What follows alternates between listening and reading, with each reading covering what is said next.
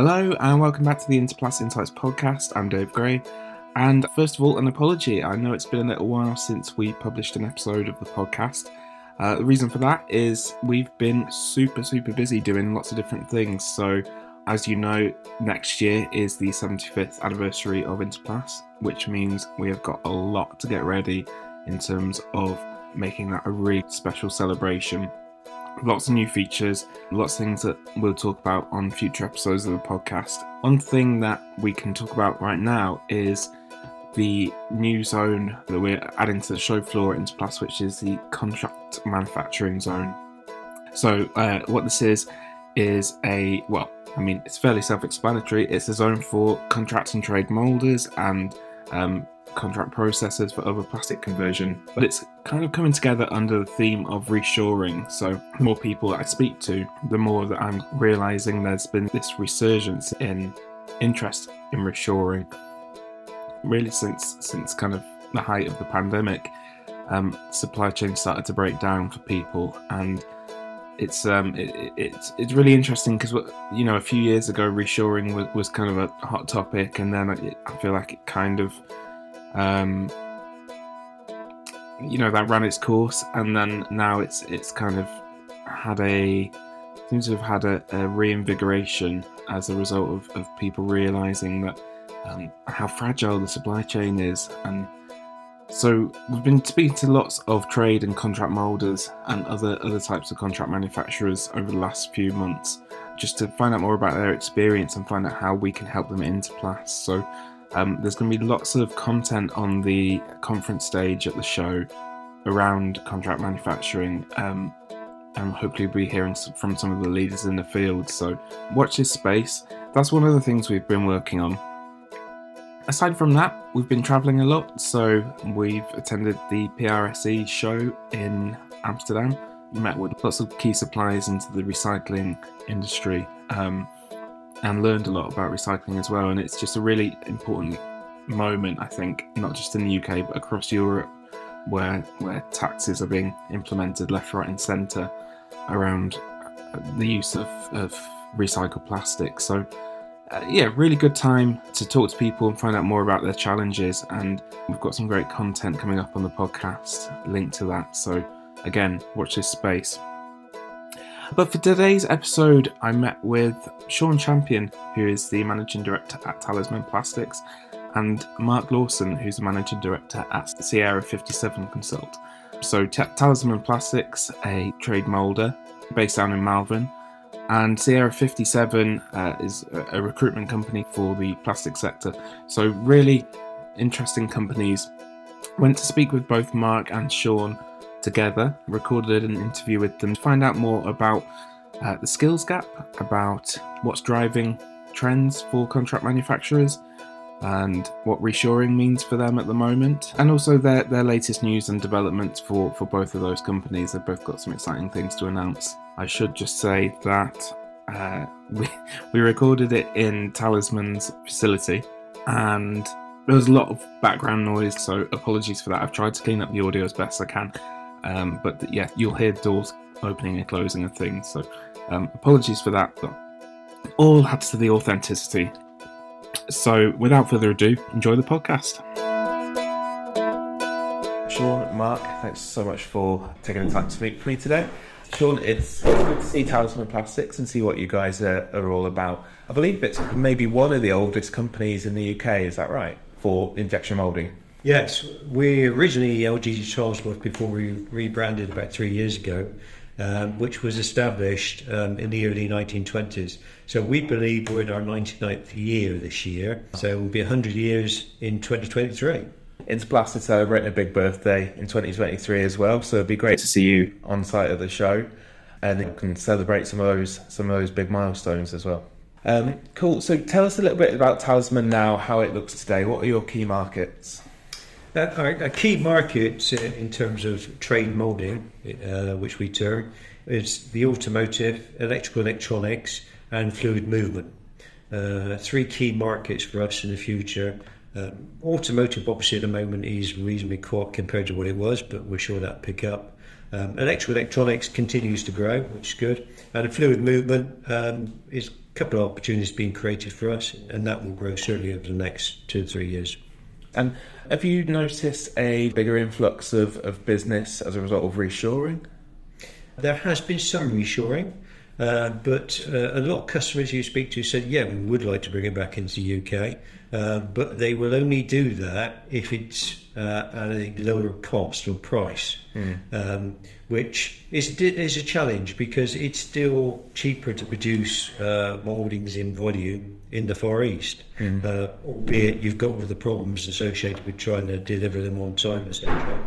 Um, but I think as things progress, hopefully the UK will become closer to the in terms of costs and opportunities will increase. But at the moment, yeah, we've had a couple of opportunities, but not as many as I thought we would have. Yeah, but you have seen growth in recent years. So what what does that growth kind of look like, and what have been the drivers for that? Uh, a couple of drivers for it. Um, we've done particularly well in our own market. So we've got two proprietary product ranges. One is caps and closures, and the other is clinical waste seals both those markets have done well in the last two or three years and, and given us growth. Um, in terms of technical moulding, we, we've gone for a big change in terms of the market sectors we service and the type of work we're involved with. And yes, growth is coming out of that in our chosen sectors, but that's obviously weighed against work which we're taking out of the business, which isn't in our chosen sectors. So yes, we've had growth, but on paper it doesn't look as much as it actually is because we've taken business out as well as business in. Mm-hmm. Mm-hmm.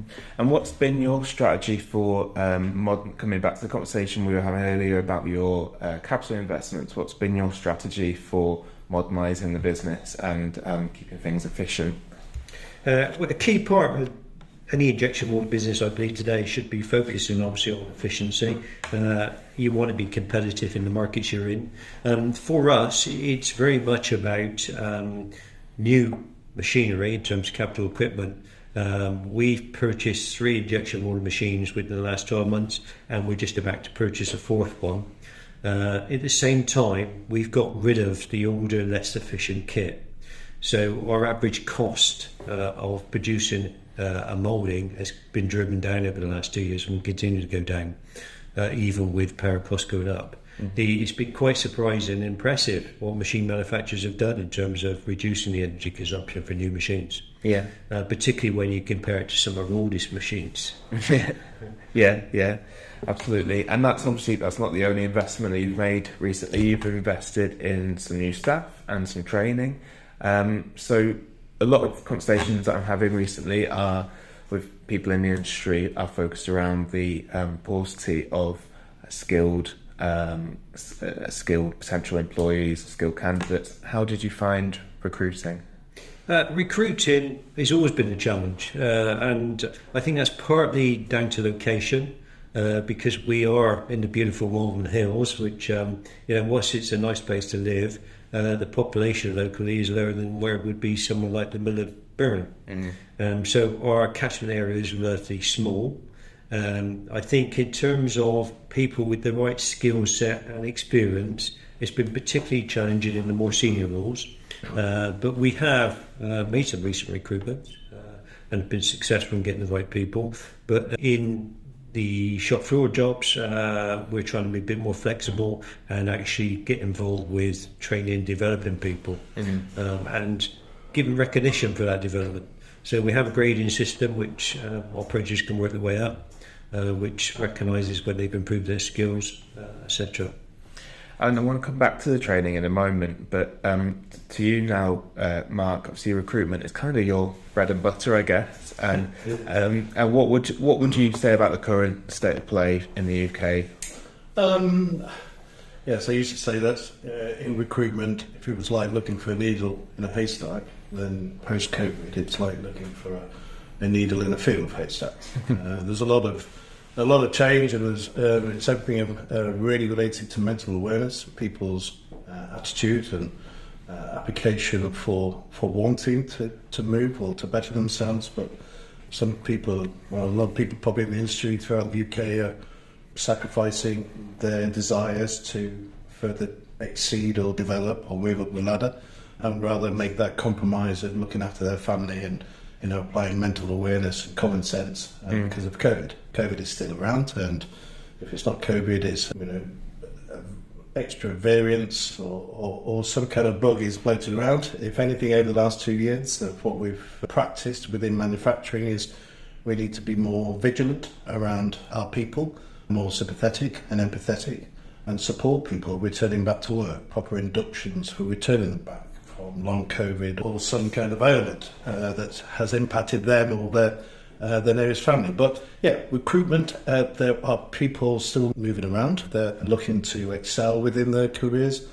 Uh, and and yes, there is still a skills shortage. Um, for reluctance of moving around, but also recruitment at the moment is in massive demand uh, for people uh, and also for getting the right people. Um, which is one element uh, is why we looked at a lot of our customers like um, Talisman Plastics and, and, some similar is that while they were struggling to attract the people in the front end and they needed they had that big demand in their production area to support uh, on time in full processes with their customers uh, we invested in a, a mold training arm to look at upskilling um, some of the people on the back end of the business to actually help reduce that that hole that was appearing in production, uh, manufacturers, you know, core, uh, which was you know, causing and creating you know, many, many problems, and obviously um, imposing more demand on their own people and putting through overtime. But there's only so much overtime you can put somebody through; you will burn them out. So it, it's a wicked, wicked cycle. So it's trying to find solutions uh, that you can help your people, retain your people, and develop them, be supportive of them, uh, and not just wait for people coming through the front door. And what does the mould training arm sort of offer? Um, that's what, what what what would its USP be? So, know, the mold training arm that we set up was we, um, when it was set up, we sent out questionnaires to um, about 150 of our customers, asking them if we set up, got involved in training, how would you like that to be designed? Um, what is it something that works as a, as a comparison to some really good mold trainers that we have out in the industry? Uh, but what could be um, designed bespoke for them or, or, or better uh, in a way that helped them out uh, as opposed to the normal uh, classroom attendances, which they still serve very good training courses. Uh, we're here to act as a uh, an additional training arm within the business. We're not here to replace anybody. Yeah. But one of the main areas that they did like is that they wanted they wanted a trainer to come in and train their people on their site uh, with their machine tools, their mold machines, their materials, also within the familiarity of their plant, uh, which is obviously both health and safety and confidence around the training.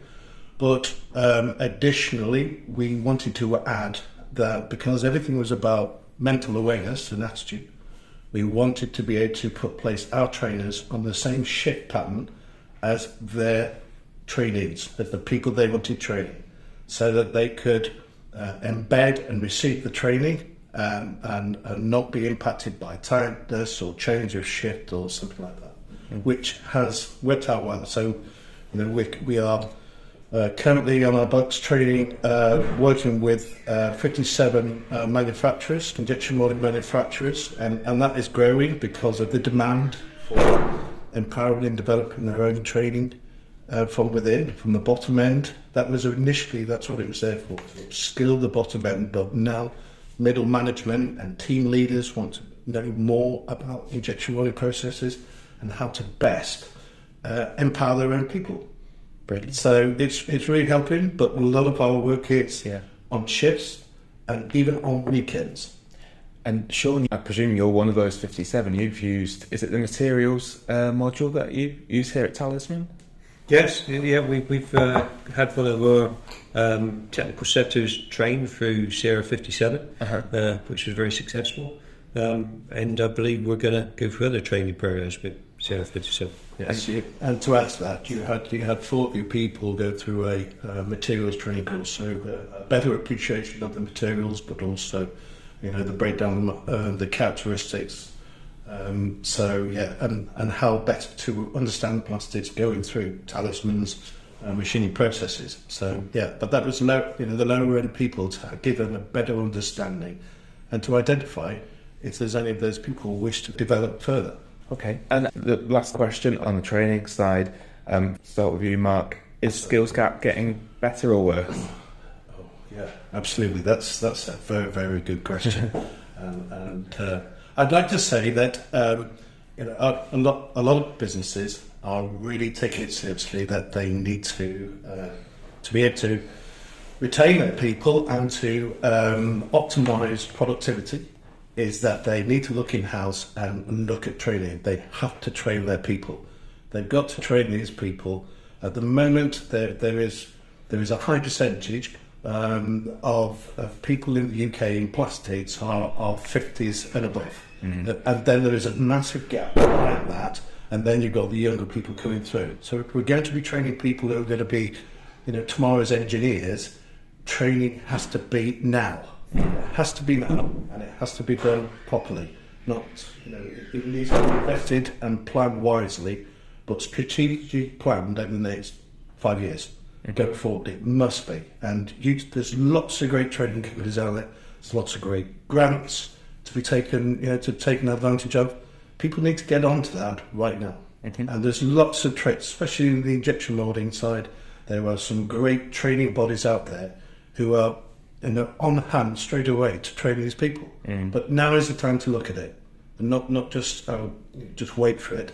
You know, great great support by um, uh, we're on the Skills and uh, Development Council and BPF. You know, the BPF is behind this. We really need to get on board all customers massively to really uh, to really uh, show due diligence and appreciation of galvanising these young men and women coming through the industry. Mm. Um, but it's not just the young people who, need, uh, who can capitalise on the training. It's older people. I'm still learning. Sean's still learning. You know, we learn from the other elements coming through. Modernisation, digitalisation, 4.0 automation. This wasn't around when Sean and I were of these young kids' ages. But, you know, it's, we need to take it on board now. Yeah, yeah. And Sean, your thoughts? Yeah. Well, as Mark said, um, you know, it is important we train people and develop people, uh, particularly younger people, because they're the future uh, in terms of this particular industry. Uh, we noticed it here that we had a predominantly older age group of people. Mm. Um, so it's essential we brought into the business uh, some younger people. Uh, and now we're getting quite a good balance between old and young, and both can learn off each other. Uh, you know, there's stuff which the older, more experienced person knows, and there's stuff which the younger person knows, the older person never come across. Um, so I think it's very much a two-way thing. But yeah, training whatever industry you're in is important because uh, you want the best people. We want to be able to compete, so we want people who can do the job well. Of course, brilliant. Um, moving quickly on to uh, plastics tax. Now, um, Sean mentioned earlier that you've been, you've already been impacted by plastics tax. Um, do you want to tell us a little bit about that and about the journey that you're on going forward with that as well? Yeah, for us, for us, uh, certainly the single-use plastic uh, packaging tax, uh, our caps and closures business uh, came under that. So it means for every uh, ton of material we process, we've got to pay a £200 tax to the government. Uh, that obviously we pass on to our customers. That's had some impact on the market, more noticeably making people more aware that there's an issue with using plastic because they've got to pay a tax on it. So how can they avoid it? Well, we all know there's, there's two ways they can avoid it. One is uh, obviously not to use plastic in the first place, which we don't want because we will produce more products. But the second is to use a minimum of 30% recycled material content within the product. Um, that is something which we're, we're working on. It's not practical for all our caps and closure products because some of them come into food contact. Yeah. So obviously it wouldn't be practical. Uh, others need to be a certain colour, and that becomes more difficult to get a recycled material that colour. Um, but what we have done is we've tied up with a number of companies in the UK who can pres- provide recycled material. Uh, and we're going through a series of uh, sampling processes to really look at how we can optimise the use of it within our product range. Um, to save our customers paying the tax and to make sure we're competitive in the market because some of our competitors will be offering products which obviously don't uh, have to pay tax on. So we, we've got to have all the solutions we can.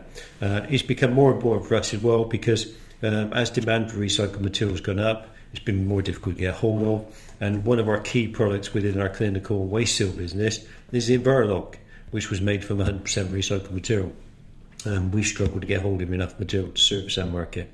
So um, it's good to see a number of material companies now offering uh, recycled material. And hopefully, over the next two or three years, there'll be a lot more recycled material available in the market because people become more aware of it, will recycle more, more people will invest in recycling, and it will generate more material overall. Brilliant. Um, and finally, you've just uh, mentioned about uh, you've applied for ISO 14001 why and how has that been for you? Why was it important? Um, important for us, 14,100, but I think it's important for the industry. Um, plastics has had a lot of bad press over the years, um, more about its impact on the environment. But 14,001 uh, for us is all about looking at our waste streams, looking at how we could be more efficient, looking at the processes and systems we have in place to control and minimise waste. That's got to be a good thing for any industry, but particularly for the plastic industry. Um, I, th- I, think you know as people are becoming more aware, uh, and certainly the, the bigger potential customers in the market, one of the things you must have as a prerequisite is 14,001 to be able to actually quote for the work in the first place. So it's important from that point of view. It's hmm. important mm. from the, the, fact that you need your business to recognise where the problems are in terms of waste streams, etc. Uh, we've spent the last 12 months building up for our audit, which is actually happening this week. Um, we hope we will be recommended for a certificate within the next two to three weeks.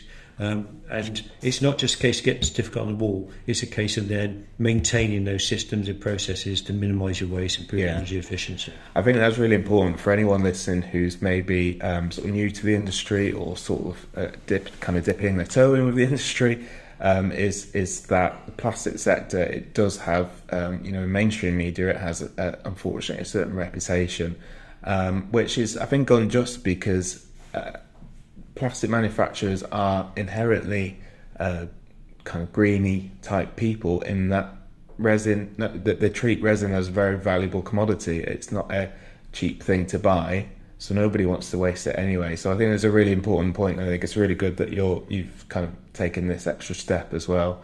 Yeah, I, I think plastic is part of the solution, not the problem. Yeah, uh, and we just need to think differently. Uh, and get a lot more positive press about some of the good things about plastic. Yeah, yeah, absolutely. It's no longer kind of a cheap, cheerful material. It is an extremely valuable commodity. Um, Mark and Sean, thanks very much for talking to me, um, and hope to see you both at Interplas. Thank you very much. Look forward to seeing you